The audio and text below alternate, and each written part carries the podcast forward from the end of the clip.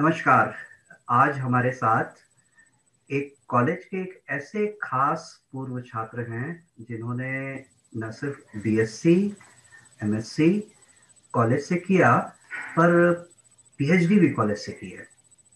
और सबसे महत्वपूर्ण चीज़ यह है कि आज वो पूरी दुनिया में कॉलेज का परचम लहरा रहे हैं। आपने लंबा समय अमेरिका में व्यतीत किया है। उसके कुछ समय बाद आप भारत के पुणे शहर के विद्या प्रतिष्ठान में असिस्टेंट प्रोफेसर के तौर पर कार्य किए। थोड़े समय बाद आप इंग्लैंड चले गए और आजकल आप इंग्लैंड के डरहम शहर में रिसर्च के फ़ील्ड में बहुत महत्वपूर्ण योगदान दे रहे हैं। एक कॉलेज में पूर्णकालीन रिसर्च करके इतना आगे जाने वाले और अपनी पहचान बनाने वाले शख्स बहुत ही कम मिलेंगे। कॉलेज का वातावरण निश्चित तौर पर एक विश्वविद्यालय से अलग होता है। और रिसर्च करना बहुत ही ज़्यादा चुनौतीपूर्ण होता है।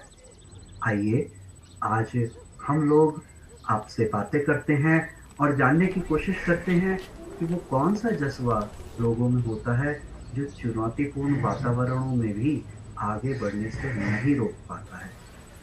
मैं स्वागत करता हूँ डॉक्टर अंजल श्रीवास्तव जी का और उन्हें तहे दिल से धन्यवाद देता हूँ कि उन्होंने हमसे और हम सब लोगों के लिए बातें करने के लिए कुछ समय निकाला।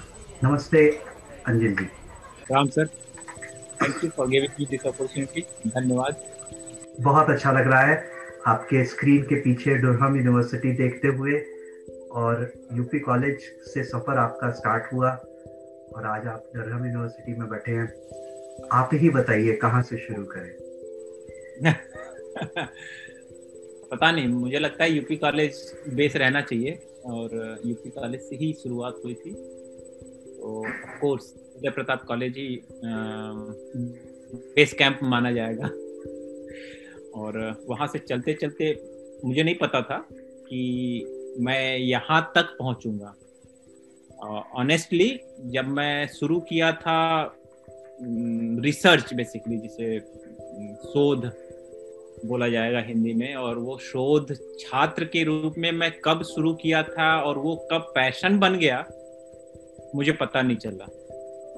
लिटरली पता नहीं चला। बस एक के बाद एक जैसे आ, मुझे याद है जब मैं आजकल तो मैं टेस्ट मैच नहीं खेल रहा हूँ और ना ही देख रहा हूँ लेकिन टेस्ट मैच में बात कही जाती है कि आ, पारी लाइक हर सेशन को खेलना चाहिए। हम्म। एक सेशन को कि कैसे खेलना है then another session then another session so it was kind of session to session kind of journey when I entered in UP college that lab Ashok sir lab for me it was like from one room to other room I will do some research and I will get my PhD तो वहाँ से जब journey शुरू हुई तो लगा फिर छह महीने बाद एक सेशन खेल लिया तो लगा छह महीने बाद कि नहीं यार केवल यही नहीं करना है कुछ और भी करना है।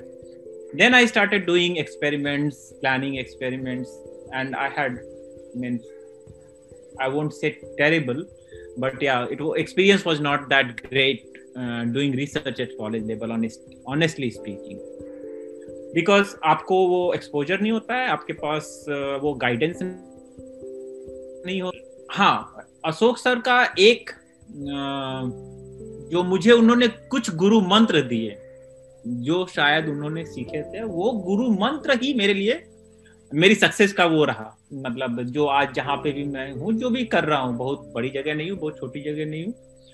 I am doing something so वो गुरु मंत्र मेरे लिए काफ़ी काम कर रहा वो दो गुरु मंत्र यही थे। पहला था कि keep connecting people if you do want if you want to do research keep connecting people और दूसरा था कि करते जाओ। करते जाओ कुछ होगा। कुछ तो होगा, करते जाओ कुछ तो होगा। और ये दोनों बातें मेरे को कभी भूलती नहीं है। आज भी मैं उसी सिद्धांत पे चलता हूँ। मतलब क्या बोलूँ? मतलब आज की डेट में मैं साइंस जैसे पब्लिकेशन को ऑथर ही सही लेकिन साइंस जैसे पब्लिकेशन है मेरे पास। और नेचर नेचर ग्रुप का नेचर कम्युनिकेशन पेपर है मेरे पास। और पीएनएस पीएनएस जिसमें फिजिक्स केमिस्ट्री बायोलॉजी सब कुछ छपता है पीएनएस का इनका पेपर है मेरे पास। So you can imagine I have as a researcher I have achieved और I contributed in the science field where anyone can imagine so and the journey was really tiring. तो क्यों ना हम लोग शुरुआत बचपन से करें। कुछ अपने सबसे पहले बताइए आप वाराणसी से हैं कि बनारस के बाहर के थे और कैसी आपकी प्रारंभिक शिक्षा कैसी रही? कुछ थोड़ा वहाँ से शुरुआत करते हैं। चौबेपुर नाम सुना होगा बलुआ घाट चौबेपुर का यहाँ से 20 किलोमीटर वहाँ मेरा गाँव है सोनबरसा। वहाँ पे मेरी पैदाइश है वहाँ से मैं पैदा हुआ जन्म लिया। आ, मेरी माँ मेरी आ, मेरे जन्म के बाद ही मेरी माँ टीचिंग लाइन में आई। तो she was a teacher and she passed away actually 2019 so uh, she contributed really a lot and uh, in my life. She was a teacher. So she moved from Chaubepur, uh, Sonbarsat. We moved to Basni, Babatpur Basni. Uh, if you know about Basni, Bada, mm-hmm. Basni Badagaon, it's a near airport. Mm-hmm. So she joined as a teacher, as a mm-hmm. lecturer in uh, Basni uh, Inter College, Kamla Balika Inter College. So I my like from first to fifth, like nursery classes, I studied in her college, like co-ed. Uh, and then I moved to uh, like they were like sister institute they were like sister institute so एक लड़कों के लिए था, एक लड़कियों के लिए था। बट प्राइमरी uh, शिक्षा जो होती थी, वो कोएड होती थी।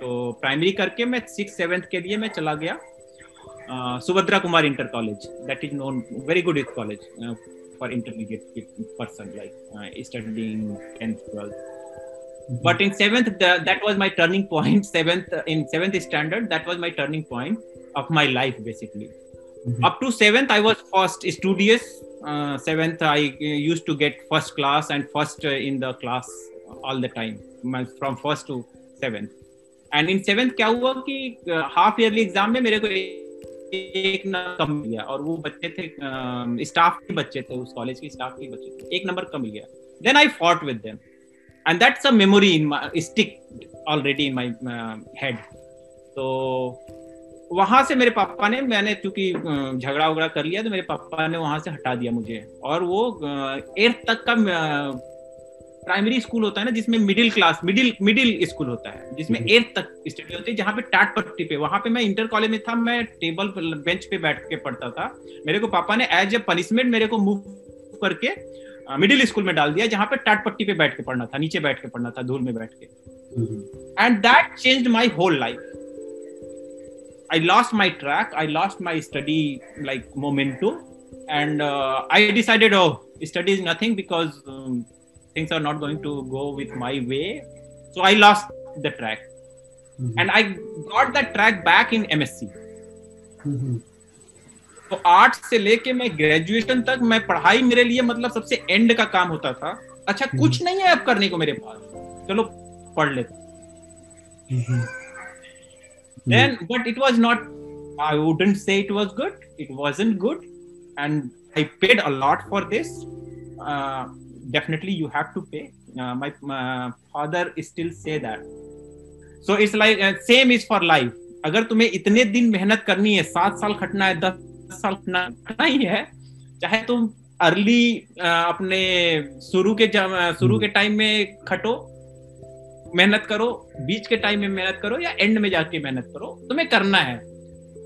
So I didn't do that until graduation still doing it twelfth कहाँ से किया आपने? बारहवीं कमलापति त्रिपाठी। कमलापति त्रिपाठी इंटर कॉलेज से मैंने दसवीं की बारहवीं की और मेरे को मेरे को फिर उसके बाद यूपी कॉलेज में मतलब एडमिशन ही नहीं मिल रहा था। मैं इतना पढ़ने में था ही नहीं कि मुझे दसवीं में नाइन्थ में एडमिशन मिले यूपी इंटर कॉलेज में ना ही इलेवेंथ में मिला। तो मेरे माँ बाप भी छोड़ दिए कि अब ये इसका कुछ नहीं हो सकता। Then they were like let him find out what he is doing ultimately i found uh, find out yeah exactly so, how to go and how i'm going to twelfth के बाद फिर आपने बीएचयू का और या और भी कुछ कॉम्पिटिटिव एग्ज़ाम्स आपने दिए होंगे? यूपी कॉलेज तक कैसे पहुँचे? दिया बीएचयू का भी कॉम्पिटिटिव दिया और यूपी कॉलेज का भी कंपटीशन दिया। बीएचयू का नहीं हुआ as usual I was not that means I as expected you can say didn't work out so या और सबसे बड़ी बात वो थी कि मेरे घर में सब पढ़ने वाले थे। मेरी मम्मी पोस्ट ग्रेजुएट हैं double postgraduate. She was MA in uh, socio- sociology and she was MA in Hindi. My father was BSc mathematician. He he uh, he his his maths was very good, so he used to teach us. So and uh, he was LLB as well, BSc math and then LLB. Mm-hmm. And uh, everyone in my uh, my family was like postgraduate so i was i was from very good background very good family background everyone was studious everyone was like educated but still i i, I didn't get that until masters शायद आप घर में सबसे छोटे रहे हैं नहीं दूसरे नंबर पे दूसरे अच्छा। नंबर पे दूसरे नंबर पे लेकिन हाँ मम्मी का लगाव मेरे से ज़्यादा था मेरा मम्मी के साथ लगाव ज़्यादा था तो वो वो एक बिगड़ने का एक कारण रहा मेरी मम्मी मुझे चाहती थी कि मैं डॉक्टर बनूं बट uh, मुझसे मुझे याद है कि उन्होंने एक बार मेरे को इंटर के बाद मुझसे बोला था। बीएससी में एडमिशन नहीं हुआ बीएचयू में तो उन्होंने बोला कि मेडिकल की तैयारी कर लो। I used to be very afraid to spend money on studies like go J R S में ज्वाइन कर लो। उस टाइम चौदह हज़ार या सोलह हज़ार कुछ रुपए लगते थे मुझे याद आ रहा है जे आर एस में ट्यूशन करने का कोचिंग करने का। तो I used to be very afraid कि अरे अगर एडमिशन नहीं हुआ तो मेरा तो पैसा बर्बाद हो जाएगा और they were edu- my family was educated but not like uh, uh, upper middle class or yes we were middle class family. चौदह पंद्रह हज़ार नाइनटी नाइन नाइनटी एट में बहुत हुआ करता था। तो मैंने डिनाई कर दिया नहीं नहीं मैं मैं मैं पैसा खर्च करके कुछ नहीं करूँगा। इतनी मेरे में समझ थी कि मेरे को पैसा खर्च नहीं करना है क्योंकि मेरे ऊपर प्रेशर आ जाता था। तो आई वॉज़ नॉट नहीं नहीं मैं मैं बीएससी करूँगा जिसमें पैसा नहीं लगेगा देखते क्या होता है।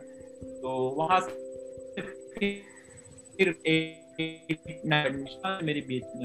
पहले हमको ये बताइए कि यूपी कॉलेज ही आपने कैसे चूज़ कर लिया? कैसे यूपी कॉलेज तक का सफ़र रहा आपका? यूपी कॉलेज का एक इम्प्रेशन है। आप अगर देखें एक जो सामाजिक हमारा ढांचा है उसमें यूपी कॉलेज का एक जग यूपी कॉलेज की एक जगह है। तो यूपी कॉलेज का एक वो था कि चाहे इंटर कॉलेज हो, चाहे डिग्री कॉलेज हो, अगर हमारे यहाँ एक कहावत कही जाती थी उस टाइम कि अगर यूपी कॉलेज में छह में डाल दो बच्चे को तो वो कुछ बन के निकलेगा। मतलब उसको फिर कुछ करने की ज़रूरत नहीं है। अगर वो inter first class inter ninth और इलेवेंथ वहाँ का बहुत टफ हुआ करता था, मुझे याद आ रहा है। तो लोग नाइन्थ और इलेवेंथ पास नहीं कर पाते थे। तो जो नाइन्थ और इलेवेंथ वहाँ का पास कर गया मतलब ही इज़ अ गुड मतलब स्टूडियस गाय ये एक क्राइटेरिया हुआ करता था। और वैसे ही ग्रेजुएशन मतलब कॉलेज के उसमें भी कहा जाता था कि अगर कोई यूपी कॉलेज में एडमिशन भी ले लिया तो वो कुछ बन के निकलेगा। That was a impression in my family और इन माय सोशल सोसाइटी यहाँ से अब मेरी जर्नी वहाँ तो फ़र्स्ट ईयर में मैं समझता हूँ बीएससी फ़र्स्ट ईयर में आपको काफ़ी चुनौतियों का सामना करना पड़ा होगा क्योंकि हिंदी माध्यम से आप आए और फिर यूपी कॉलेज में, और उसमें भी मैंने सुना है कि जूलॉजी डिपार्टमेंट में कुछ टीचर्स जब वो पढ़ाते भी थे क्लासरूम में तो इंग्लिश में ही बोलते थे वो पूरी तरह। मैं नाम नहीं लूँगा बट ना केवल जंतु विज्ञान विभाग में, वनस्पति विज्ञान विभाग में भी एक सर मतलब रिटायर हो गया अभी। वो हम लोगों को शेख कहते थे एलगी और उनसे हम लोगों को सीखने को बहुत कुछ मिला हालाँकि। वो दस बजे, अगर उनकी क्लास है, दस बजे की क्लास है, मैं तो एमएससी की बात बता रहा हूँ। इवन बीएससी में भी वो पढ़ाते थे। जब अगर ट्वेल्व फोर्टी की क्लास है तो वो twelve forty means twelve forty में इंटर कर जाते थे। वो मुझे बहुत पसंद था। मतलब वो बंद कर देते थे, दरवाज़ा ऐसे बंद कर देते थे, और कोई किसी की हिम्मत नहीं होती थी कि दरवाज़ा खोलता था। तो वो भी अंग्रेज़ी में पढ़ाते थे। वो पूरा अंग्रेज़ी में पढ़ाते थे। और मुझे स्ट्रगल मतलब बहुत स्ट्रगल दूसरी भाषा में कुछ बता रहे हो जो कि हमें पल्ले नहीं पड़ती है तो तो वाकई में हमें बहुत, मैं मैं पर्सनली मैं बताऊँगा कि हाँ मैं बहुत स्ट्रगल किया हूँ। बीएससी में तो मैं बहुत स्ट्रगल किया हूँ। पढ़ने के नाम पे मैं बहुत स्ट्रगल किया फ़र्स्ट ईयर मुझे याद है कि हाँ सबसे अच्छी क्लासेस मतलब ये आप कर रहे हैं ये इंटरव्यू इसलिए मैं नहीं कहूँगा लेकिन केमिस्ट्री की क्लासेस बल्कि केमिस्ट्री के जो प्रोफेसर होते थे या जो टीचर्स होते थे वो काफ़ी मुझे नाम याद नहीं आ रहा है उनकी डेथ हो गई थी। Doctor H P Singh HP Singh sir हाँ डॉक्टर सी एस सिंह मतलब वो वो उनका क्लास ज़बरदस्त क्लास होता था उनका मतलब बहुत अच्छा बहुत अच्छा क्लास होता था। उनका एक क्लास होता था ज़बरदस्त क्लास मतलब उससे इंटरेस्ट आता था मैं आपको एक आप सब निगेटिव ही मेरा मतलब एक्चुअली निकल के आ रहा है मुझसे आपसे बात करते हुए मेरा।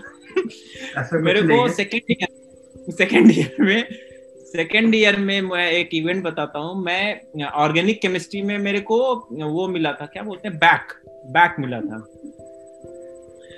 एंड इट वाज लाइक ग्यारह नंबर या उन्नीस number I don't remember really ग्यारह नंबर या उन्नीस नंबर ऐसा कुछ मिला था बैक मिला था मेरे और उसके बाद आ, मैंने फिर ऑर्गेनिक केमिस्ट्री के टीचर्स मुझे बहुत हेल्प किए बहुत सारा मतलब मैथ में का प्रेशर अलग था और उसके बाद ऑर्गेनिक केमिस्ट्री को पास करना था। बहुत पढ़ना है। आप विश्वास करिए मेरा 48 नंबर आया था।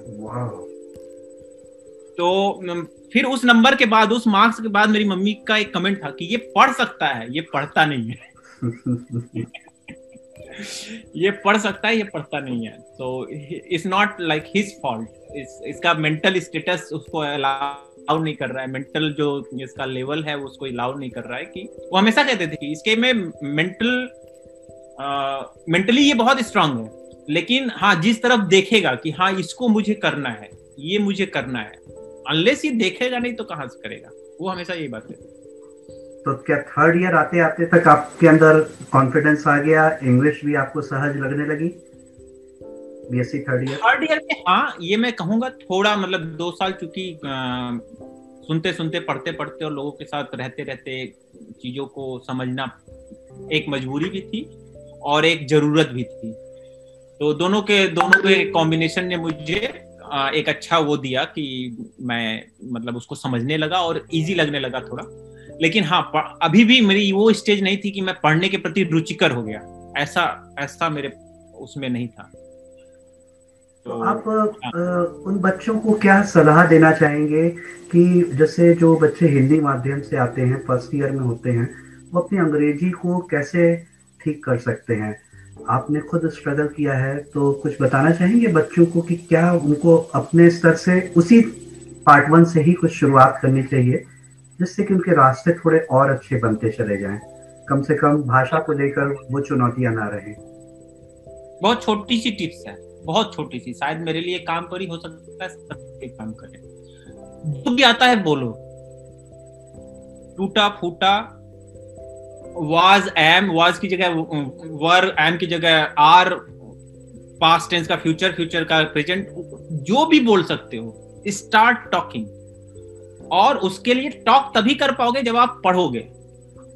मतलब पढ़ोगे, चाहे आप बुक्स ही पढ़ो, या टाइम्स ऑफ़ इंडिया ही पढ़ो। मेरे पापा स्पेशली हम लोगों के लिए टाइम्स ऑफ़ हमारे घर में मुझे याद है, पचास या साठ रुपए का बिल आता था नाइनटी नाइन, नाइनटी फाइव से टू थाउज़ेंड टू के बीच में, पचास से साठ रुपए का पेपर का बिल आता था। It was a lot means for me it was a lot मतलब उस टाइम अंग्रेज़ी का अखबार आता था, हिंदी का अखबार आता था, महीने का प्रतियोगिता, दर्पण आता था, सब कुछ आता था। क्योंकि एक टीचर्स की, एक टीचर्स की फैमिली थी so everything focused on the studies so मेरा मानना है कि अगर आप पढ़ोगे, केवल पढ़ो, इस उससे ना पढ़ो कि आप जूलॉजी पढ़ रहे हो सेल बायोलॉजी पढ़ रहे हो ऑर्गेनिक केमिस्ट्री पढ़ रहे हो, लेकिन पढ़ो और उसको बोलो। जब बोलना चालू करोगे ना जैसे जैसे आप बोलना स्टार्ट करोगे you start habit getting habituated जिस दिन आप हैबिचुएट हो गए, बस काम हो गया आपका। आप अपने आप अपनी गलती अपने आप से पकड़ने लगोगे। तो ये मेरा मतलब एक लाइन में मैं बोलूँगा कि कीप टॉकिंग स्टार्ट टॉकिंग और अपना सब्जेक्ट पढ़ सको या पत्रिका पढ़ सको या टाइम्स ऑफ़ इंडिया पढ़ सको जिसमें आपका इंटरेस्ट है। आप पढ़ो और उसको बोलो। बिल्कुल। बहुत अच्छी बात आप बता रहे हैं। मैं इसमें ये भी थोड़ा जोड़ना चाहूँगा कि क्योंकि अब इंटरनेट इतनी सहूलियत उसकी हो गई है तो आप कुछ ना कुछ इंग्लिश के प्रोग्राम ही जैसे पॉडकास्ट के माध्यम या रेडियो के माध्यम या कोई कोई भी उसके आप सुनिए क्योंकि वो शब्द जब कानों पर पड़ने लगते हैं तो धीरे धीरे अभ्यस्तता बढ़ती चली जाती है।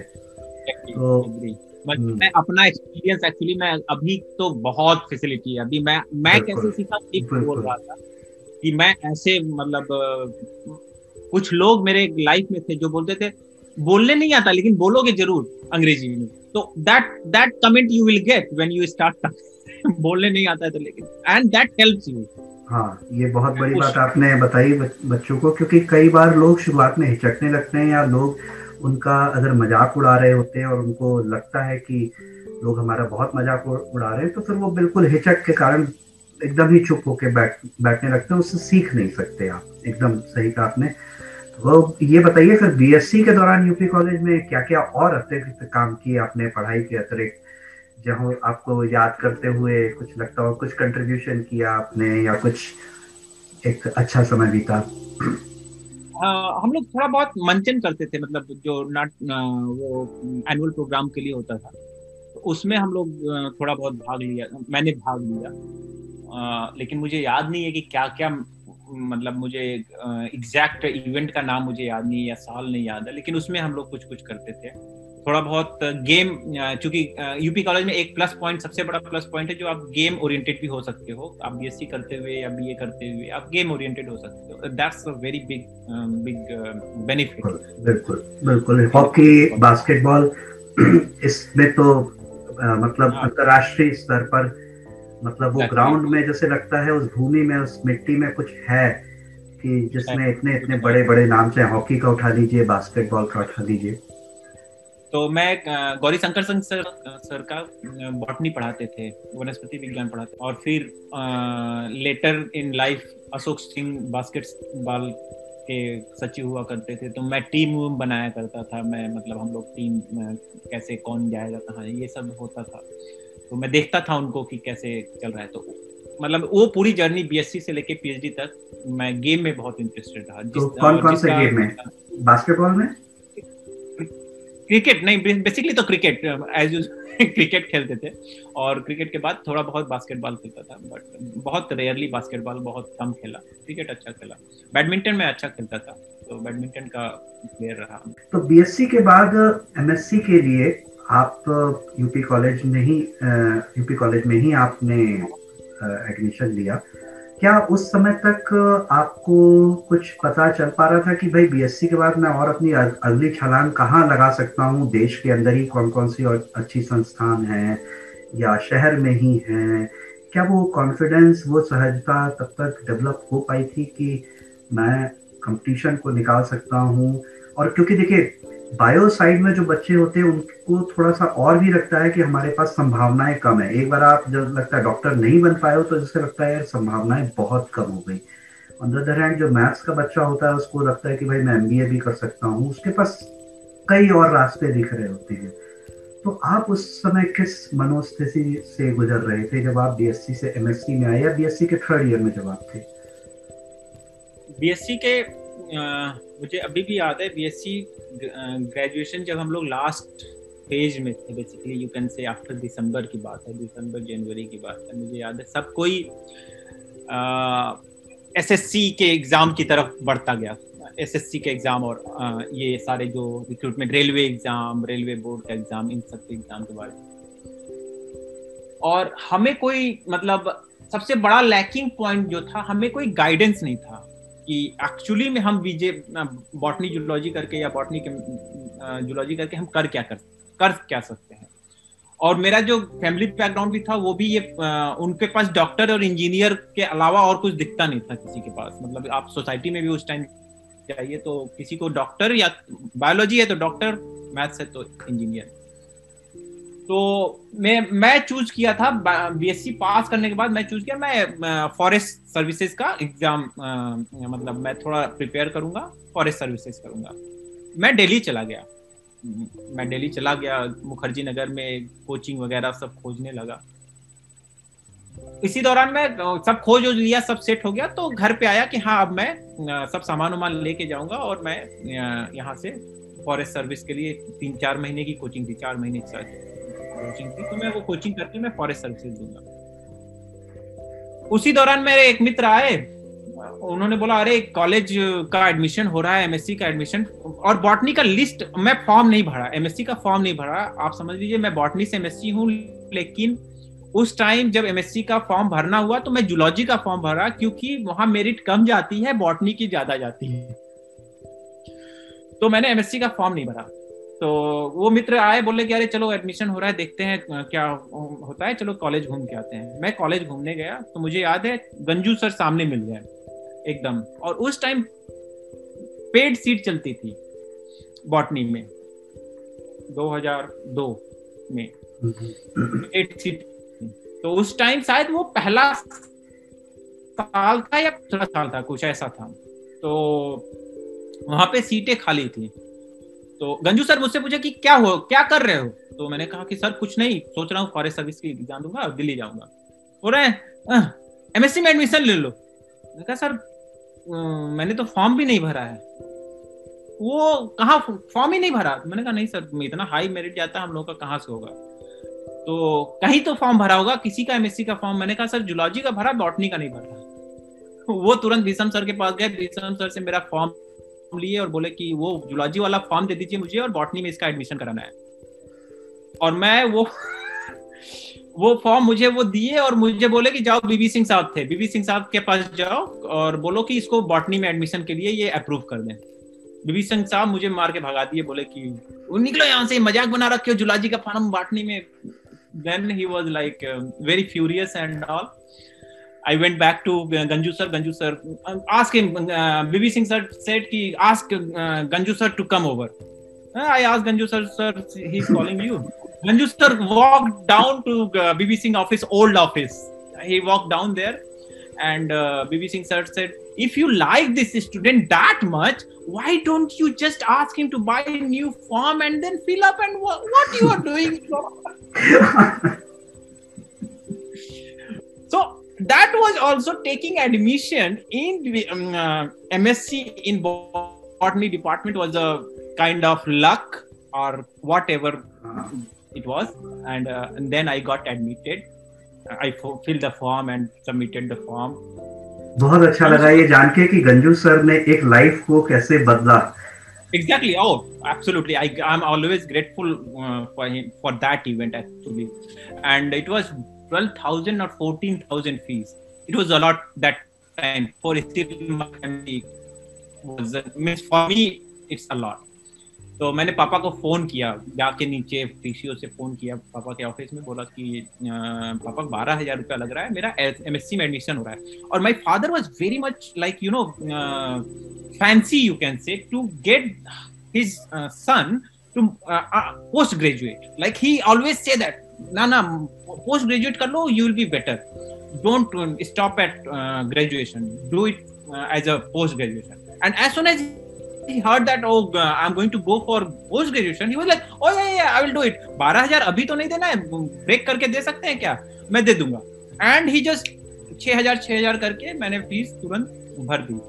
And then that's how I get into that batch great. So and that was starting of my real study journey.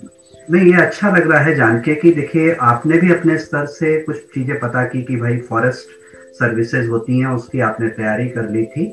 और फिर उस दौरान फिर आपने एमएससी बॉटनी में एडमिशन लिया और आपको अपना एक कहना चाहिए बेस पता था। आपको एक अंदर से चीज़ें पता थी कि भाई मैं, मेरा बेस थोड़ा सा क्लास ट्वेल्थ तक को लेकर और इवन बीएससी पार्ट वन में भी मैं करी तो आप सब कुछ जानते हुए अपने हिसाब से चीज़ों को लेते हुए चल रहे थे। और उसके बाद भी वो था एक एक इंटरव्यू मैंने पढ़ा था किसी का शायद, उस टाइम आईएएस बना था या आईपीएस बना था शायद वो बंदा।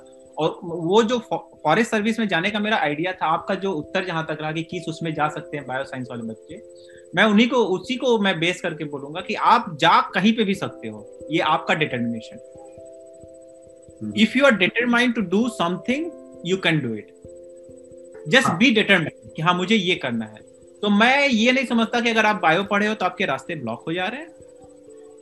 बहुत सारे रास्ते हैं और आज की डेट में एग्री बायोटेक्नोलॉजी या agriculture sector is booming people हम लोग नहीं देख पाते क्योंकि हम बनारस में हमारा एक्सपोजर नहीं है। मैंने अभी कुछ एडवर्टीजमेंट देखा क्योंकि agriculture department in UP college doing something sir and all doing something like uh, campusing and all. So things are changing. You have to go out and ex- get exposure. Basically आपको ऐसे लोगों से मिलना है ऐसे ऐसे लोगों के साथ रहना जो कि आपको कुछ बता सके। हम यूपी कॉलेज में रह के हॉस्टल और डेलीगेसी करते करते हम इतने बिज़ी हो जाते हैं कि हमको पता ही नहीं चलता कि बाहर की दुनिया कैसी है। और जब हम बाहर निकलते हैं तो उस टाइम इतने बेकार होते हैं कि हमको कोई लेने कुछ पता ही नहीं होता है कि हम कहाँ जाए। अदरवाइज़ अगर आप वो तीन साल हाँ ये कह सकते हैं आपकी इजी होता है जब आप निकल जाते हो आ, बताना या ज्ञान देना। बट अगर हम वो तीन साल लिटरली हम अपनी आँखें खुली रखें कान खुले रखें और अच्छे जो आगे निकले हुए हैं या जो कुछ कर रहे हैं, जैसे आपने ये इवेंट किया it's probably good for students to keep in touch with different people like me और डिफरेंट पीपल ये अच्छा इवेंट है कि हाँ आप उनसे अच्छा कांटेक्ट करो, बात करो कि हाँ मैं ये क्या कर सकता हूँ या क्या पॉसिबिलिटीज हो सकती हैं। ऐसे शायद, क्योंकि आज इंटरनेट की दुनिया बहुत ब्रॉड हो चुकी है, इसलिए हमें इजिली अवेलेबल है, पहले नहीं था, लेकिन लोग तब भी थे। शायद हम हम रीच नहीं कर पा रहे थे। शायद ये हमारा वो था कि हम रीच नहीं कर पाए तो मतलब एक बार हमें समझ, जैसे एमएससी में गए तो हमें खाली नेट का धुन था। बस नेट करना है नेट करना है नेट करना है नेट का धुन था। हमें याद है हम मेरी एक कजिन सिस्टर एमएससी उसी टाइम सेम ईयर में कजिन सिस्टर बी से कर रही थी। तो सेकेंड ईयर जब हम लोग फ़र्स्ट ईयर पास किए सेकेंड ईयर में क्योंकि जून जून, जुलाई में हम एग्ज़ाम दे लिए तो दिसंबर में नेट होता था। तो हम जून, जुलाई की गर्मी में साइकिल चला के बी गए। और एक बार नहीं, कम से कम सौ बार गए होंगे।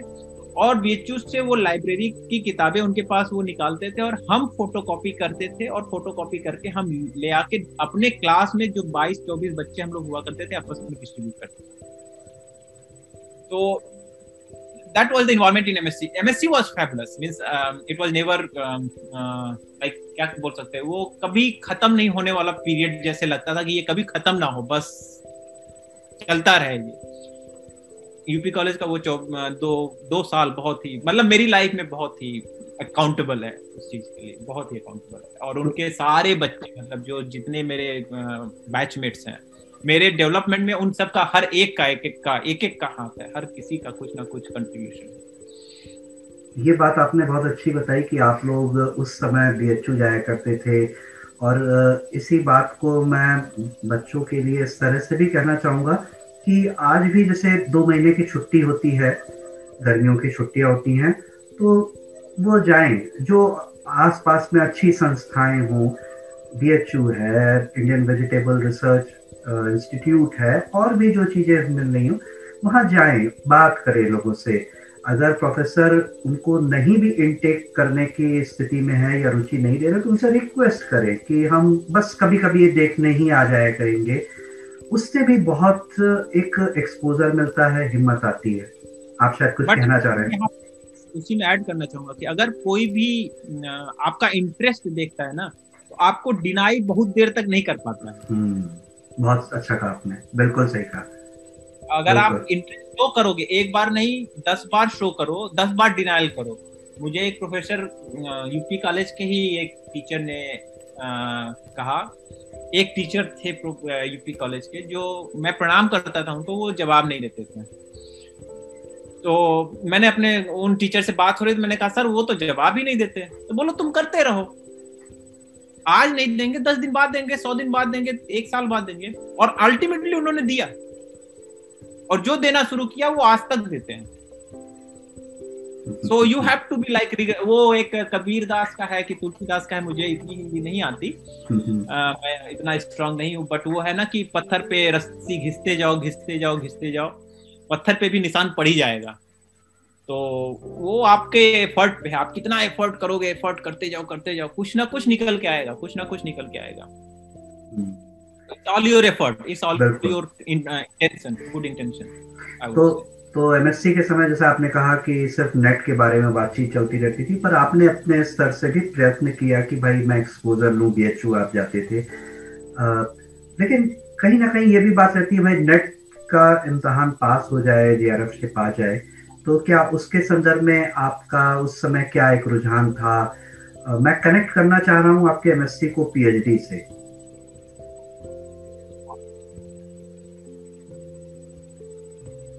मतलब हमारे, जैसे जो सिलेबस होता है, जैसे एक सिलेबस है बीएचयू का बॉटनी का, और एक सिलेबस है अपने यूपी कॉलेज बॉटनी का, या किसी भी सब्जेक्ट का होगा।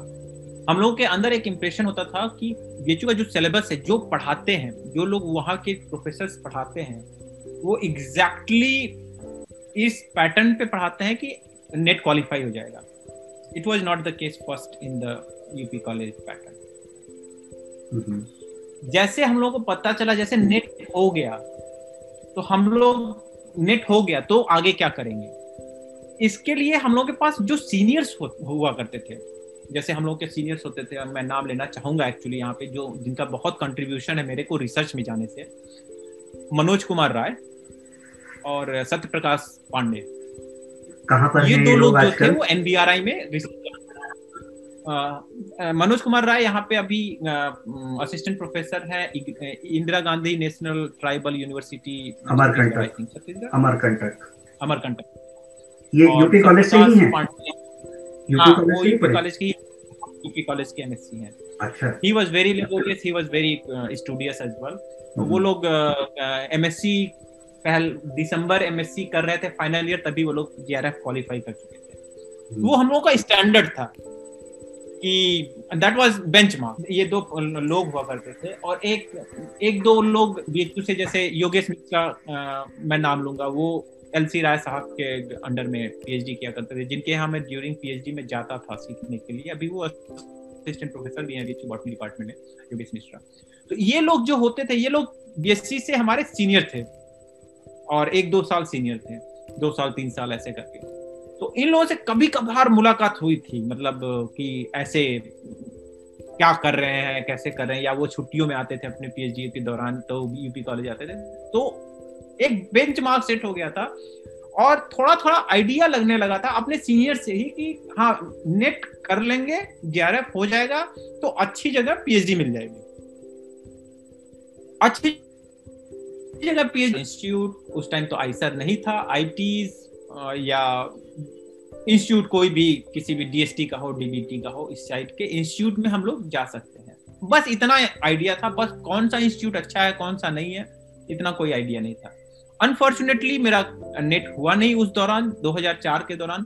और पीएचडी की एक ललक सी हो गई थी कि नहीं, अब तो करना है। अब इसको पीएचडी मतलब एमएससी कर लिया तो पीएचडी का। और वो मनोज भैया और सत्यप्रकाश भैया पूरा दिमाग में बैठे रहते थे कि वो लोग वो लोग टॉपर है, वो कर रहे हैं तो हमें करना ही चाहिए। ये हो सकता है कुछ। दैट्स वाई आई मतलब मेरा जो पूरा रूट जो है पीएचडी की तरफ़ फोकस्ड हो गया। हम्म। तो यूपी कॉलेज ही क्यों?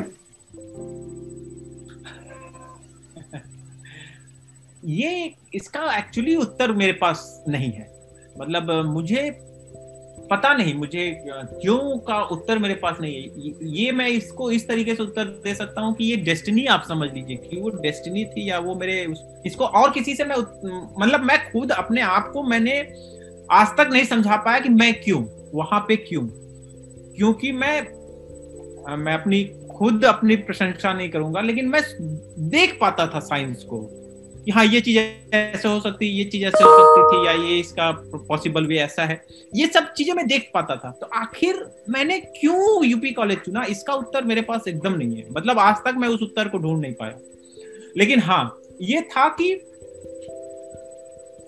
दो चीज़ें थी। पहला एक फैक्टर था जो कि मैं घर से बहुत रिलेटेड था मतलब मैं घर के बहुत क्लोज था।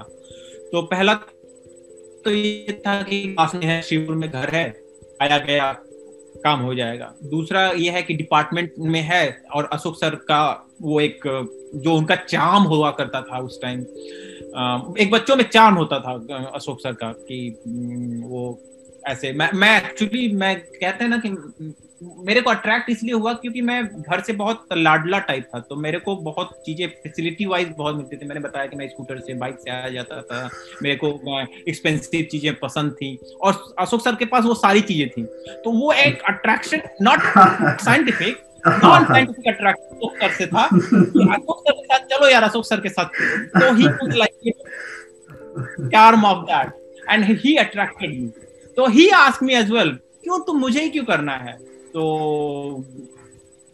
पता नहीं सर करते हैं then he just agreed he agreed like uh, he took quite a few months to because he was not doing research he was not doing research or, uh, at any point so uh, he said you will start now and in the end of my career मैं कहा ठीक है sir करते हैं देखते हैं क्या होता है and that's how basically and probably उत्तर यहाँ पे हो सकता है, थोड़ा पार्शियल उत्तर की हाँ वही वो जो चाँद था अशोक सर का तो काफ़ी अट्रैक्ट किया मुझे।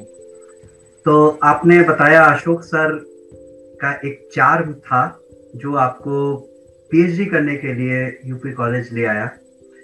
और तो क्या जब उनके साथ ज्वाइन किया तो कुछ ऐसा लगा कि भाई एमएससी में कुछ मुझे हल्का फुल्का रिसर्च के संदर्भ में एक्सपोजर मिल चुका है? या जब शुरुआत की तो जैसे लगा कि भाई आ, हमें कुछ भी नहीं आ, पता और कैसे रास्ते आगे निकालने कुछ उसका पता नहीं। हमें, हमें कुछ नहीं पता था। हमारी शुरुआत जून जून 2005 की बात है, मई जून 2005 की बात है, जब टेम्परेचर 46 47 हुआ करता था 45 से 48 के बीच में। और उस दौरान हम शुरू किए कि सारा रूम वूम क्लियर हो गया कि यहाँ करना है, और टॉपिक क्लियर हो गया कि ये करना है। देन जून की मई जून के महीने में मैं साइकिल से जाता था बीएचयू लाइब्रेरी में मैंने परमिशन ली। यहाँ से हेड ऑफ़ डिपार्टमेंट से फॉरवर्ड कराया और परमिशन ली कि हमको लाइब्रेरी अटेंड करनी है। और that was a tough job to get sanction कि हाँ एक यूपी कॉलेज का लड़का आएगा और and it took me a while to get it done anyways तो मुझे कुछ नहीं पता था। ऑनेस्टली हमें ना हमें पता था आ, मुझे पता था ना सर को पता था कि क्या करना है क्योंकि वो भी नए थे रिसर्च कराने के लिए और मैं भी नया था रिसर्च करने के लिए। तो हम लोगों ने एक टीम के रूप में शुरुआत की कि चलो हम शुरू करते हैं तो सबसे पहला काम था रेफरेंसिंग करने का कि इस काम पे काम कितना हुआ है। तो मैं रोज बी जाता था अट्ठारह बीस किलोमीटर है शायद अगर ईश्वरीपुर से। और सुबह जाता था नौ बजे पूरे दिन रिफ्रेंसिंग करता था बायोलॉजिया प्लांटेरम। बायोलॉजिया बायोलॉजिकल ऐसे कुछ मोटी किताब हुआ करती थी रामायण से भी मोटी इतनी मोटी इतनी चौड़ी। खूब और उसमें बहुत छोटे छोटे अक्षर लिखा हुआ करते हैं रिफरेंसिंग के लिए, जो पूरे साल, पूरे मतलब बायोलॉजी में जितने भी पेपर उस साल आए होंगे उस महीने में आए होंगे, वो पूरा रिफरेंसिंग होता था। उसमें जाके मैं एक कार्ड आता था रिफरेंसिंग कार्ड उस पर मैं रिफरेंसिंग लिखता था। और शायद वो अभी भी लैब में होगा मेरे यूपी कॉलेज के लैब में। और वो रिफरेंसिंग करने में तीन महीने गए उसी दौरान में बीएचयू के जो हमारे सीनियर हुआ करते थे ऑलरेडी रिसर्च क्योंकि बीएचयू से रिसर्च यूपी कॉलेज से जो एम एस सी करके जाता था, वो एमएससी पीएचडी बीएचयू से करता था या एमएससी करके गया तो पीएचडी बीएचयू से करता था। तो ऐसे कुछ लोग जानने वाले थे जो कि मिल, जाके मैं मिलता था।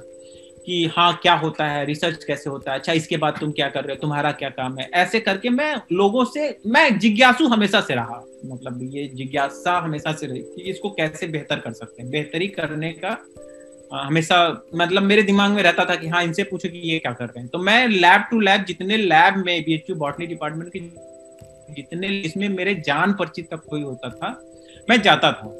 और मैं आज भी जाता हूँ। मतलब अगर आज भी मैं किसी को जानता हूँ तो आज भी मैं उस लैब में जाता हूँ।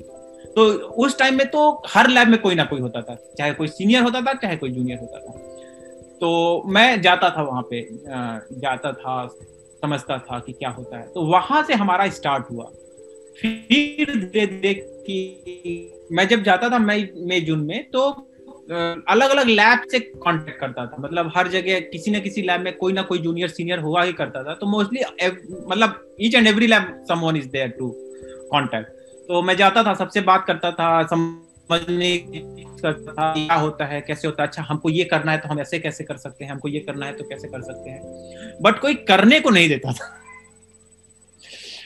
तो वापस आके अपने लैब में कि सर ऐसे ऐसे कर सकते हैं ऐसे ऐसे कर सकते हैं। एंड देन रेफरेंसिंग के थ्रू रेफरेंसिंग कांटेक्ट कांटेक्ट करना कि रेफरेंस कौन सा पेपर कैसे किया है। और मैं आप विश्वास मानिए ये 2004 की बात बता रहा हूँ जब आप इंटरनेट के युग में इंटर कर रहे थे बेसिकली 2005 के और इंटरनेट था। लेकिन मैं चिट्ठी खाता था उस पे पोस्ट कार्ड पे और उसको मैं विदेशों में भेजा करता था। हर एक देश में मुझे कोई कोई ऐसा छूटा होगा जिसको मैं नहीं लिखा होगा कि मुझे ये पेपर नहीं मिल रहा है क्योंकि हमारे पास एक्सेस नहीं होता था कंप्यूटर से डाउनलोड करने का क्योंकि सारा पेड होता था। तो मैं उनको लिखा करता था और मेरे पास हर दिन कोई ना कोई एक आ, मतलब एनवेलप मेरे डिपार्टमेंट में मेरे नाम से होता था विदेश से। तो रविंदर सर हुआ करते थे रविंदर सिंह रविंदर सिंह बोला करते थे अबे तू क्या करते हो कि तुम्हारे यहाँ रोज चिट्ठी आती रहती है? तो एक एक एनवेलप मेरे पास और एक मैं मैंने मतलब दस साल तक मैंने मुझे लगता है मैं बचा के रखा था सारे envelope it was like big bunch of envelopes और डिफरेंट डिफरेंट कंट्रीज़ से. और लोग और विलियम एफ़ ग्रांट करके एक मेरी फ़ील्ड का एक बहुत ही मतलब बहुत ही दद्दू टाइप का ग्रैंडफादर टाइप का साइंटिस्ट था। मैं ईमेल से उनको अपनी पिक्चर्स भेजता था, जो माइक्रोस्कोप से निकलती थी, उनको भेजता था। और वो मेरे पिक्चर्स को जस्टिफाई करते थे कि हाँ ये ये स्टेज है या ये मतलब वो साइंटिफिकली उसका एक्सप्लेनेशन देके मुझे ईमेल करते थे। तो मैं वही सर का पहला गुरु ज्ञान की contact everyone keep connecting everyone वो मुझे बहुत काम दिया।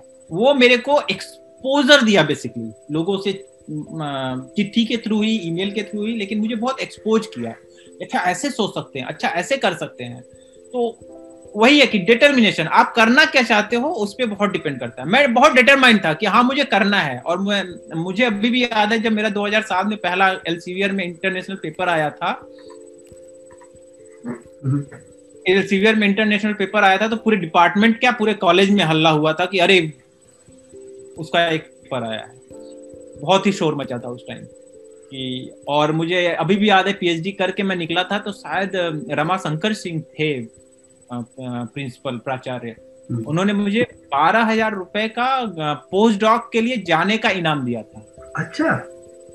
और मेरा नाम पेपर में आया था दैनिक जागरण में। क्या बात है। आप सोच रहे इसी से मेरे को और ज़्यादा मतलब वो कहते हैं ना कि मुझे हम लोगों ने इंडियन साइंस कांग्रेस में आ, मैं और मेरी पीएचडी सर पीएचडी में मेरे साथ थी पारुल सिंह दोनों लोगों ने इंडियन साइंस कांग्रेस में जाके पोस्टर लगा के बेस्ट पोस्टर अवार्ड जीता था। और हमें कुछ नहीं पता था कि साइंस क्या होता था जब हम स्टार्ट किए थे। आप इमेजिन कर सकते हैं वहाँ से वहाँ की दूरी। तो और वो पाँच हज़ार रुपए मिले थे हम लोगों को। ये बताइए संसाधन की बहुत ज़रूरत होती है रिसर्च में। और कॉलेज के लेवल पर तो और भी ज़्यादा चुनौतीपूर्ण हो जाता है। कैसे चीज़ें हो पाई संसाधन के रूप में तो हम लोग के पास केवल एक माइक्रोस्कोप था। मतलब और केमिकल्स के रूप में हमारे पास ना ही ग्रांट होते थे ना ही कुछ कोई मनी नहीं हुआ करता था ग्रांट मनी कुछ नहीं हुआ करता था। तो मुझे वहाँ पे भी अपने दिमाग का इस्तेमाल करते हुए कि चीज़ों को कैसे ऐसे केमिकल से ही किया जा सके जो कि एमएससी के प्रैक्टिकल के लिए अवेलेबल है। तो जैसे कोई प्रोटोकॉल होता था जिससे, जिसमें कि कोई एक्सपेंसिव केमिकल यूज़ करके किया हुआ है तो मुझे खोजना पड़ता था कि नहीं, इसका कोई और अल्टरनेटिव खोजो जिससे कि क्वालिटी वही रहे बट कीपर वे में हो जाए। और ये और ये स्पेशली ऑर्डर भी ना करना पड़े। ये एमएससी के ही ऑर्डर में आ जाए। तो इस तरीके से। और हम हम, मेरा जो रिसर्च हुआ करता था, वो क्रोमोजोम बेस्ड था। तो उसमें स्लाइड और कवर स्लिप और माइक्रोस्कोप और दो चार जो केमिकल होते थे, वो एमएससी में आते थे। एमएससी के प्रैक्टिकल में आते थे। तो उसी में से थोड़ा सा रविंदर सर दे दीजिए, थोड़ा सा दे दीजिए, थोड़ा सा दे दीजिए। तो इस तरीके से मतलब पहले तो आप खोजिए कि क्या करना है और उसके बाद ये खोजिए कि कितना चीपेस्ट वे में करना है, कितना, और कैसे कर सकते हैं। और उसी में जैसे संसाधन की जब बात करते हैं तो हम लोग, हमारे पास आइडियाज़ थे कि हम ये कर सकते हैं। लेकिन हम वो कर नहीं पाते थे केवल इंस्ट्रूमेंट्स की कमी के कारण। तो इसलिए हम लोग पेपर उतने बड़े पेपर नहीं छाप पाए जितना हम छाप सकते थे एक्चुअली में लेकिन हाँ कुछ सीनियर थे वहाँ के बी के जो कि काफ़ी गाइड गाइडेंस में जैसे मनोज भैया का नाम मैं बार बार लूँगा और सत्यप्रकाश भैया का भी नाम बार बार लूँगा वो हमेशा उन्होंने हमेशा गाइड किया। आ, मतलब हेल्प भी किए पुश भी किए कि कर सकते हैं। गाइड के तौर पर अशोक सर के बारे में क्या आप कहेंगे? Full freedom that uh, which was required actually as a uh, resource जैसा था जो फैसिलिटी थी उसके अनुसार उनके उनका फ्री हैंड था। हर बात पे मुझे याद आ जा रहा है एक एक इवेंट नाम याद नहीं आ रहा। एक जनरेटर का बंदा था 2005-6 में जनरेटर रूम टेक केयर करता था वो। और मैं मेरे को ट्रीटमेंट देना था पूरी रात। तीन दिन मेरे को घर पे मतलब घर पे नहीं गया मैं। इतना करीब घर होने के बाद भी मैं तीन रात लैब में ही था। और मुझे ट्रीटमेंट देना था ट्वेंटी फोर साइकिल ट्रीटमेंट था वो। तो मैं रात भर लैब में रुका था। पूरा डिपार्टमेंट सन्नाटा, पूरा आप समझ सकते हैं कि कॉलेज में रात में रुकने में क्या हालत है। तुम यहाँ पे आज पूरी रात लाइट का ध्यान रखोगे। अगर लाइट गई तो तुरंत जनरेटर ऑन होगा। और मुझे याद है वो बारह लीटर बारह लीटर पर घंटे जनरेटर लेता था बड़ा वाला। और वो जनरेटर मेरे लिए ऑन होता था।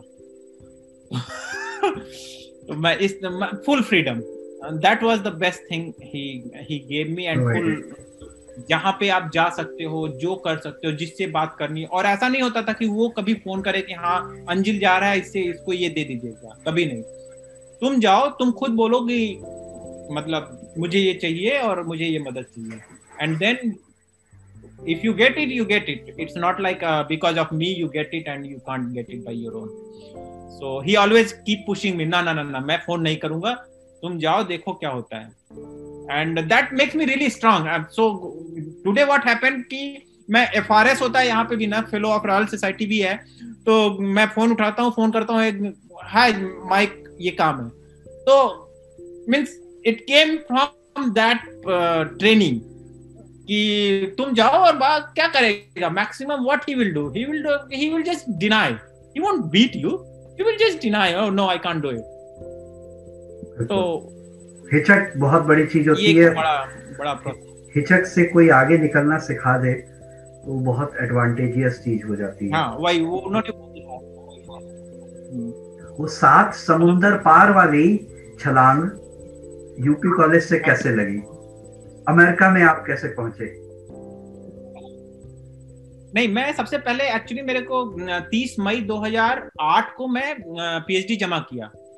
और पीएचडी जमा करने के बाद मैं पोस्ट डॉक के लिए लिखने लगा था, लेकिन मुझे मिला नहीं। मैं पहला आर्य का इंटरव्यू देने गया हूँ जेएनयू में। और वो जेएनयू में इंटरव्यू देने के बाद मेरा वहाँ हुआ नहीं। तो मैं वहाँ से सटा हुआ एक इंस्टीट्यूट है डीबीटी डिपार्टमेंट ऑफ़ बायोटेक्नोलॉजी का इंस्टीट्यूट है national institute of plant genome research NIPGR और it's a very reputed kind of institute तो वहाँ पे मैं uh, गया वही वाला कि फिर जाओ डायरेक्ट बात करो कि सर मेरे को काम करना है आप काम मतलब मुझे आपके लैब में काम करना है. I start looking for J N U D U and N I P G R I found one um, person, nice person, Manoj Prasad, uh, a scientist. Now he is a big, big scientist actually, uh, scientist seven. And uh, तो उन्होंने मुझे opportunity the. I am always grateful for that कि उन्होंने मुझे तीन महीने की opportunity दी. कि तीन महीना करो. अगर तुम्हारा अच्छा रहता है तो मैं तुमको आरे रख लूँगा. वो और उस तीन महीने में मैं अप्लाई करता रहा कि पोस्ट डॉक के लिए बाहर. और वहाँ से मुझे वो पोस्ट डॉक की ऑफ़र मतलब यूएस से लुसियाना से मेरे को मिली। तो फिर मैं उनका आरए का पोजीशन कंटिन्यू नहीं किया। मैं लुसियाना के लिए निकल गया। और मैं अक्टूबर में 22 अक्टूबर को मेरा पीएचडी डिफेंस था और 24 अक्टूबर 2008 को मैं फ़्लाइट थी मेरी दिल्ली से। कैसा लगा वहाँ पहुंचकर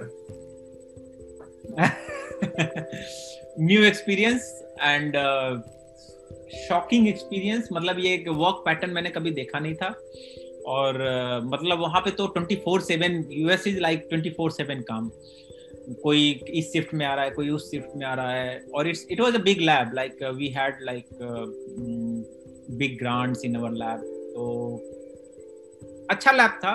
कैंसर रिसर्च का लैब था बट uh, मेरा पॉइंट uh, ये था कि मैं प्लांट साइंटिस्ट था।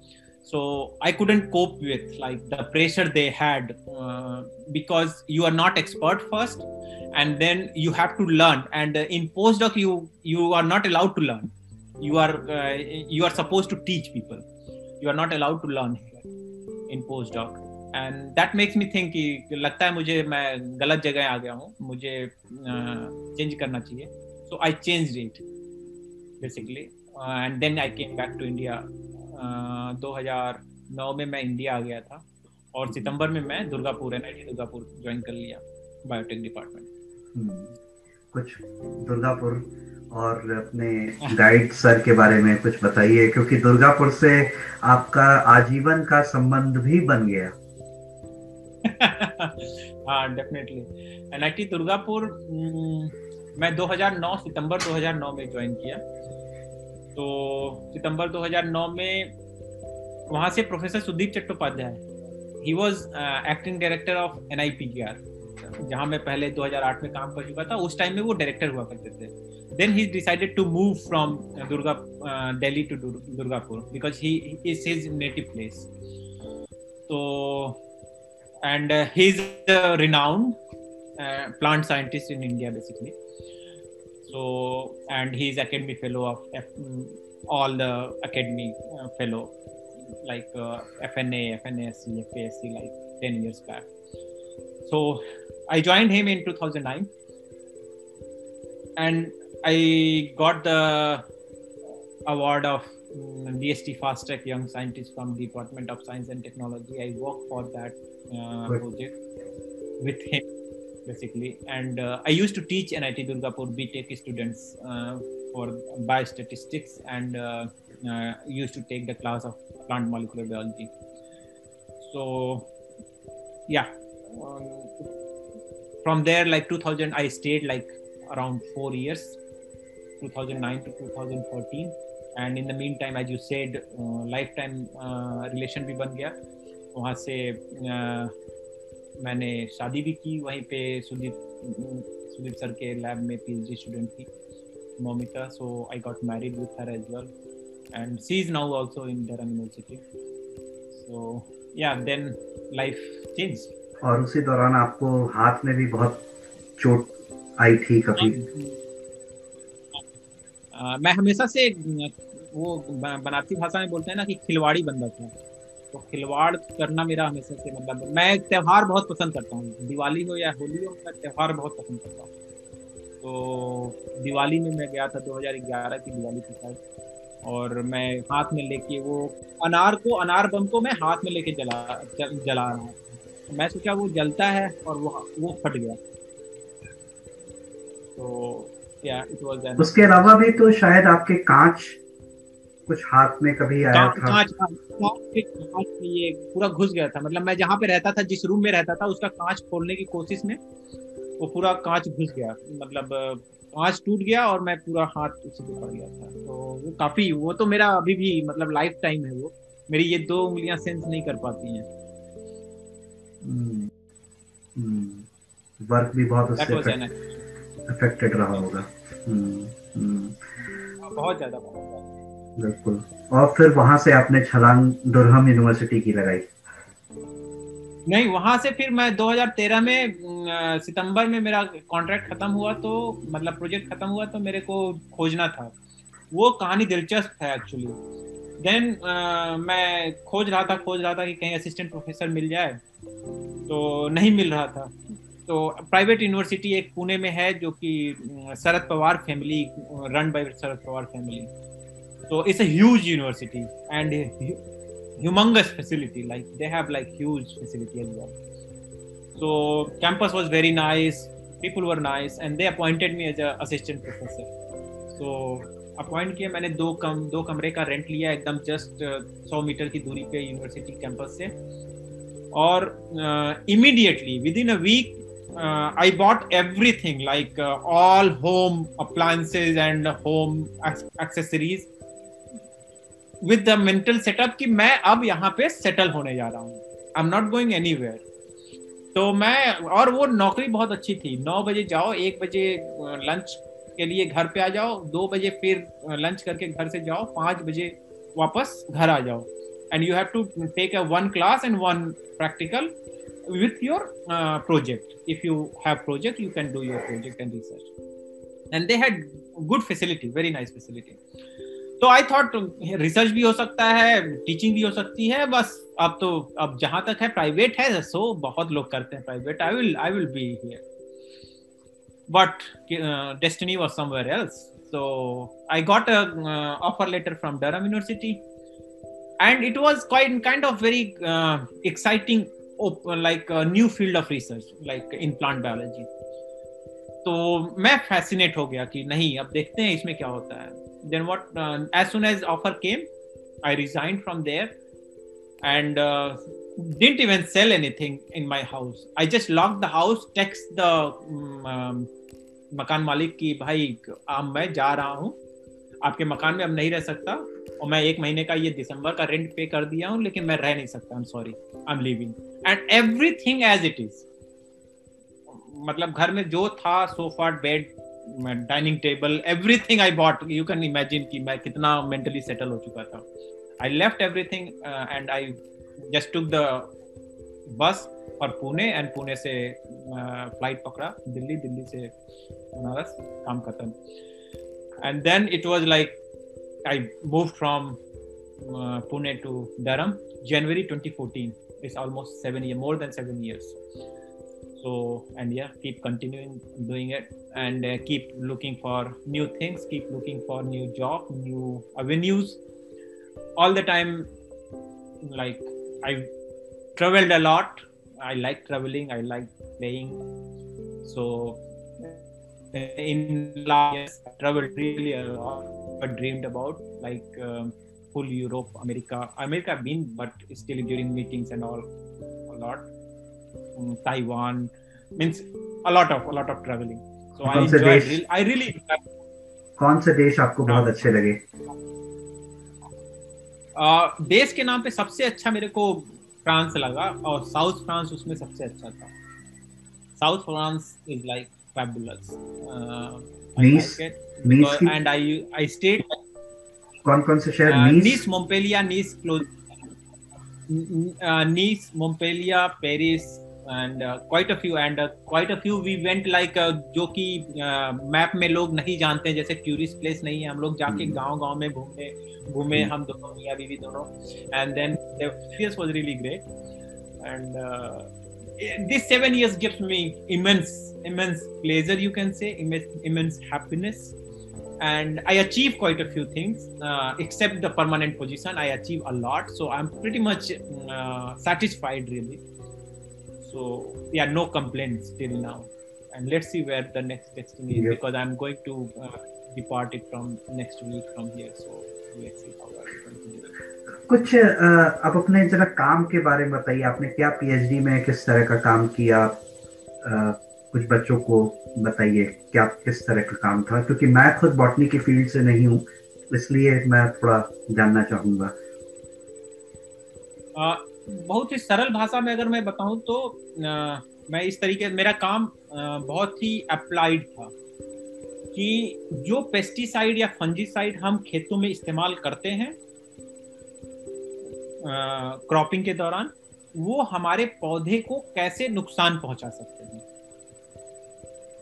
वो नुकसान कई तरह से असेस किए जा सकते हैं।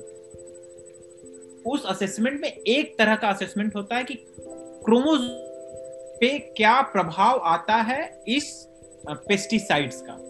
क्रोमोसोम पर। हाँ या सेल डिवीज़न पे जैसे सेल डिवाइड होता है तो एक सेल से दूसरा सेल दूसरे सेल से चार सेल ऐसे बनते हैं। उस पे क्या प्रभाव आता है? ये मेरा पीएचडी का था। तो मैं करता क्या था? मैं सीड्स होता थे बार्ली के सीड्स होते थे उसको ट्रीट करता था पेस्टिसाइड से इंसेक्टिसाइड से हेवी मेटल से और उसको असेस करते थे कि ये क्रोमोजोम को कैसे इनके डिवीज़न को बिगाड़ सकता है या सेल डिवीज़न को बिगाड़ सकता है या ये फ्यूचर में कैसे ईल्ड को बिगाड़ सकता है। तो ये मेरा पूरा काम था। जब मैं वहाँ से यहाँ आया मैं डरहम की बात करूँगा जिसको मैं रिलेट कर सकता हूँ। जी बिल्कुल।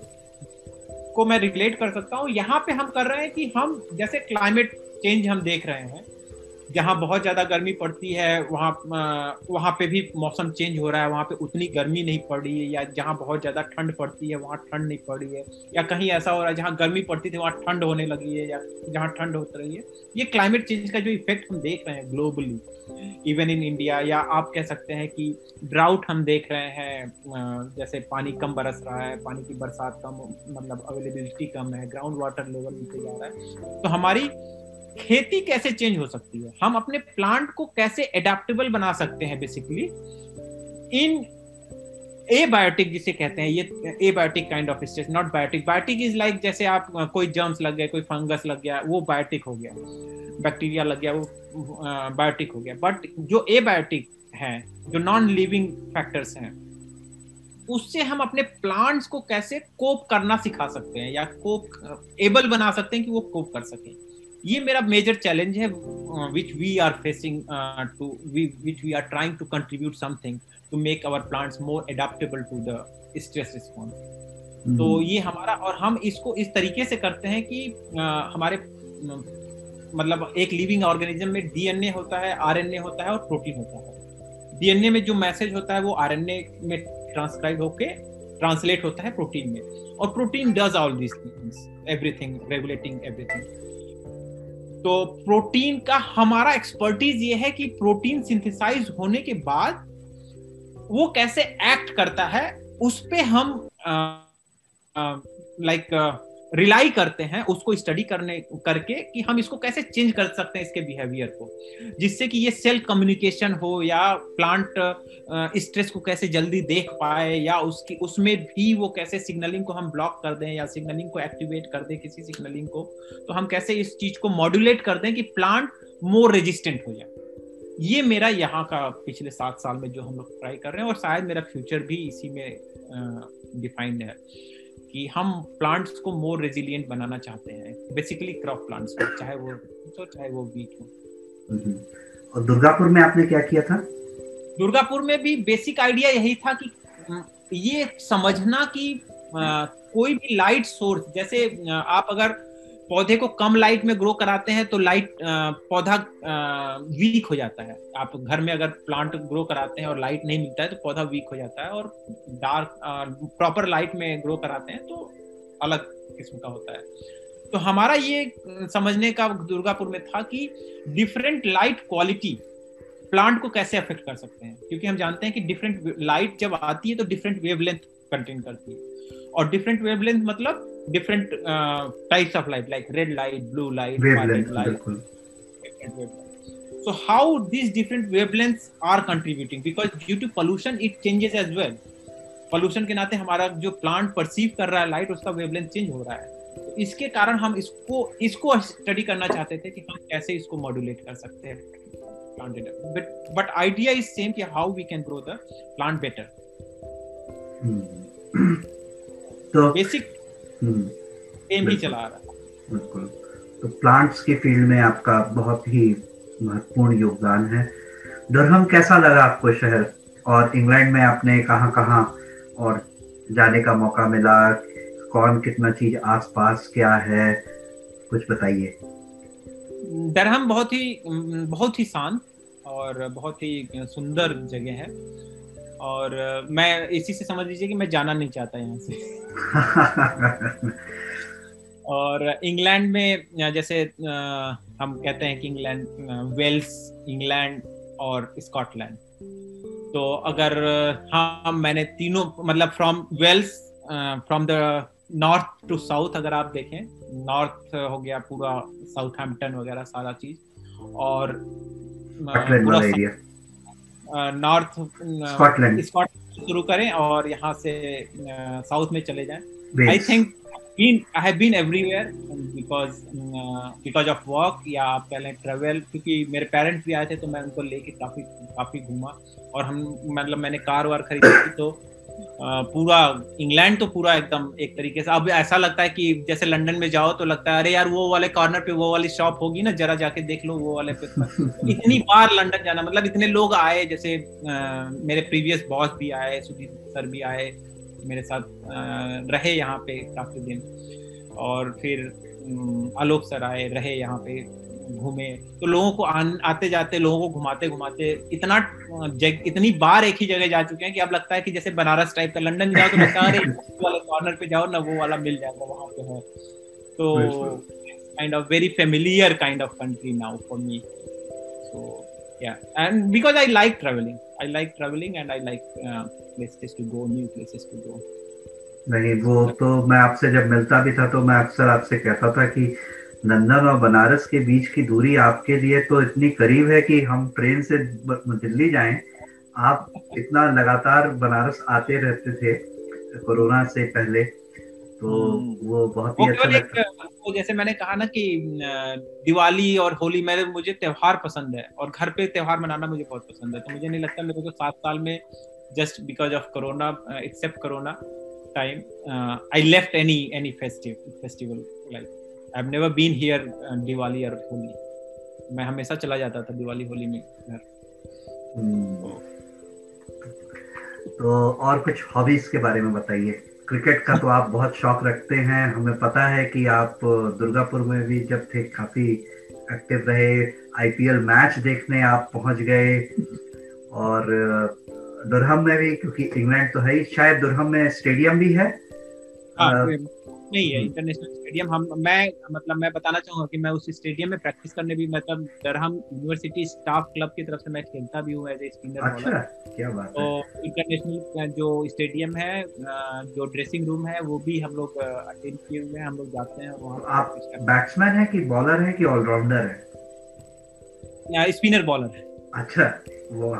यहाँ के लोग यहाँ के लोग मतलब मेरा कैप्टन यहाँ पे लैब आ जाता था कि आज आज स्पिनिंग बॉलिंग की बहुत ज़रूरत है आज चलना ही पड़ेगा तुम्हें। तो हमारा जो सारा काम होता था हम लोग जस्ट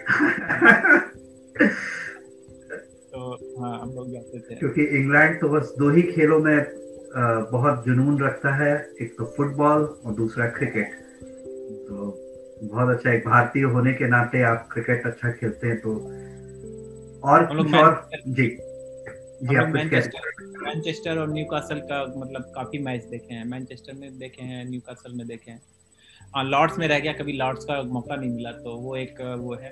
विम्बल्डन देखने गए थे एक अच्छा एक्सपीरियंस था। मतलब विम्बल्डन देखना एक I would definitely want to go तो विम्बल्डन हम लोग देखने गए थे। Fantastic fantastic great great great और क्या हॉबीज रखते हैं आप? कैसे समय हॉबीज मतलब मेरे को न्यूज़ पढ़ना बहुत पसंद है पढ़ना न्यूज़ पढ़ना। मतलब मेरे को लगता है मैं कम से कम पाँच से सात अखबार आज भी दैनिक जागरण बनारस का आज भी मैं पढ़ता हूँ। और उसके साथ साथ न्यूयॉर्क टाइम तक पढ़ता हूँ तो बहुत अच्छा।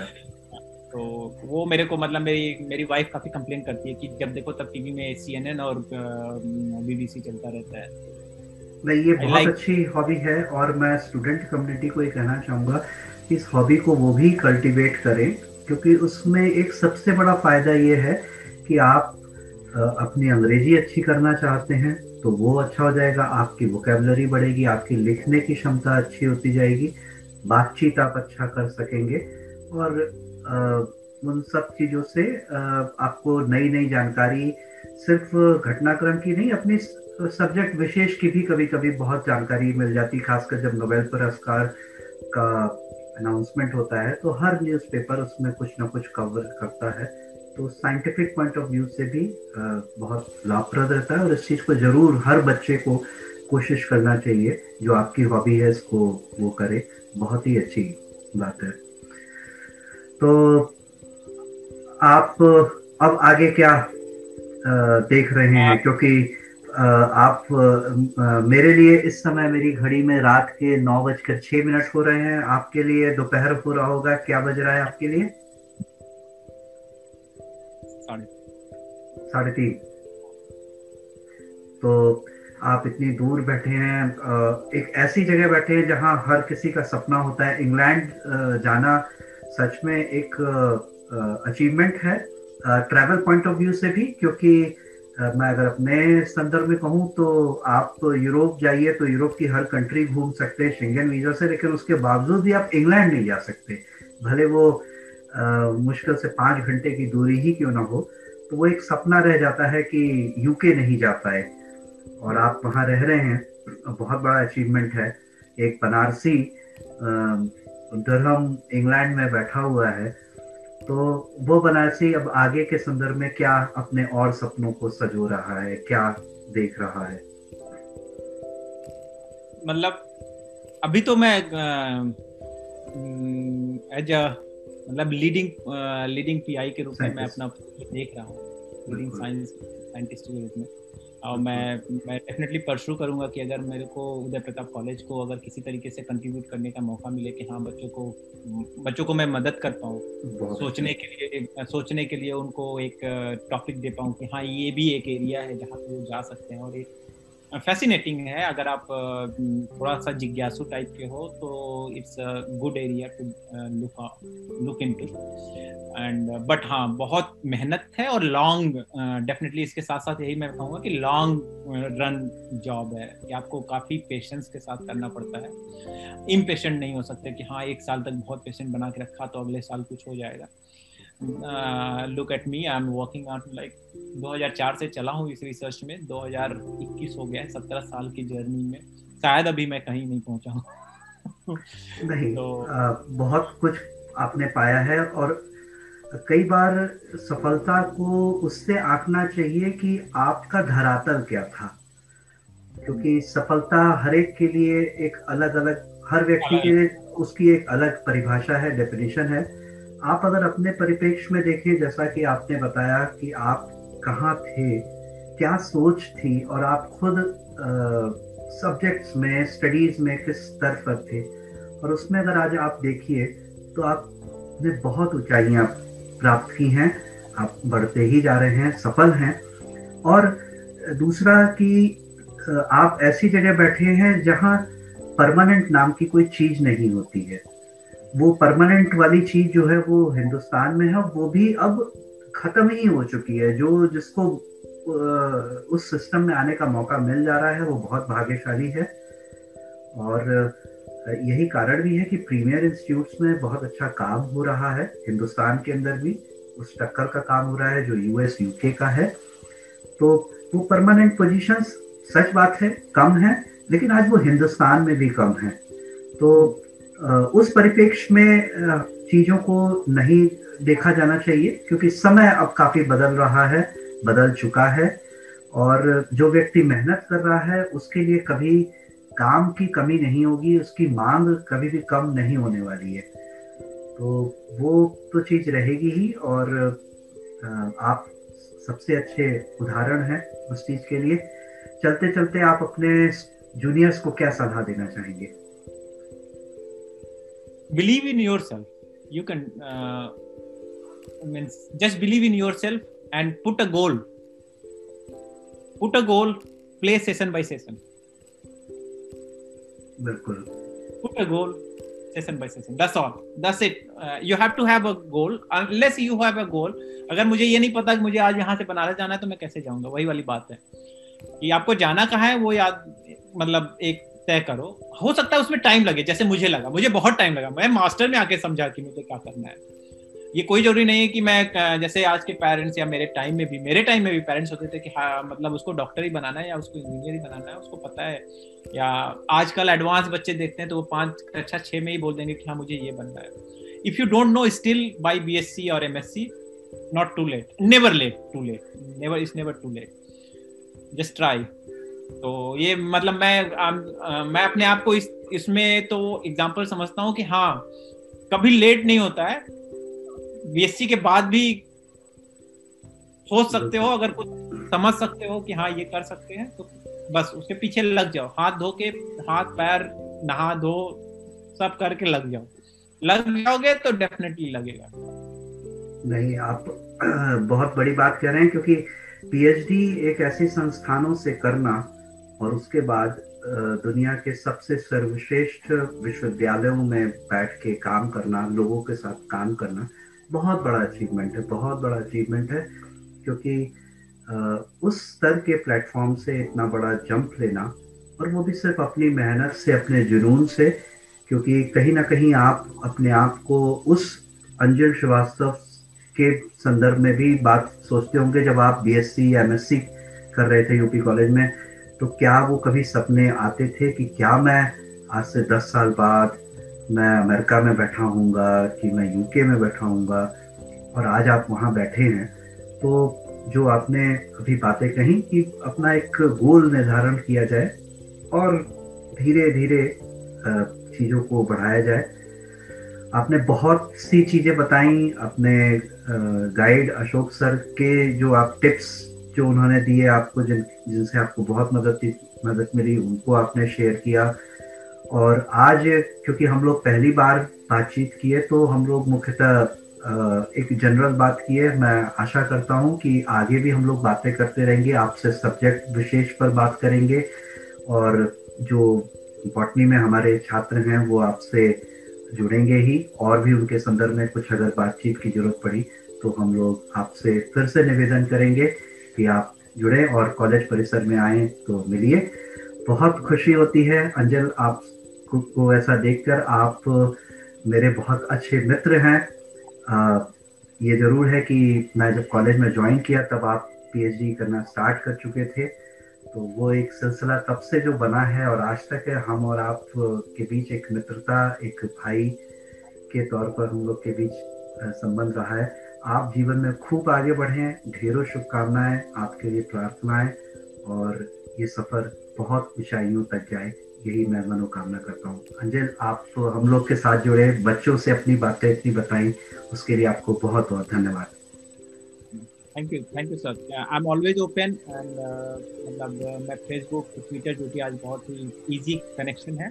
तो कोई भी बच्चा या कोई भी आई कैन बी हेल्पफुल अगर मैं कोई मदद कर सकता हूँ तो definitely I be more than happy to do that thank you sir thank you for organising this this is really nice idea thank you thank you thank you okay good night good night.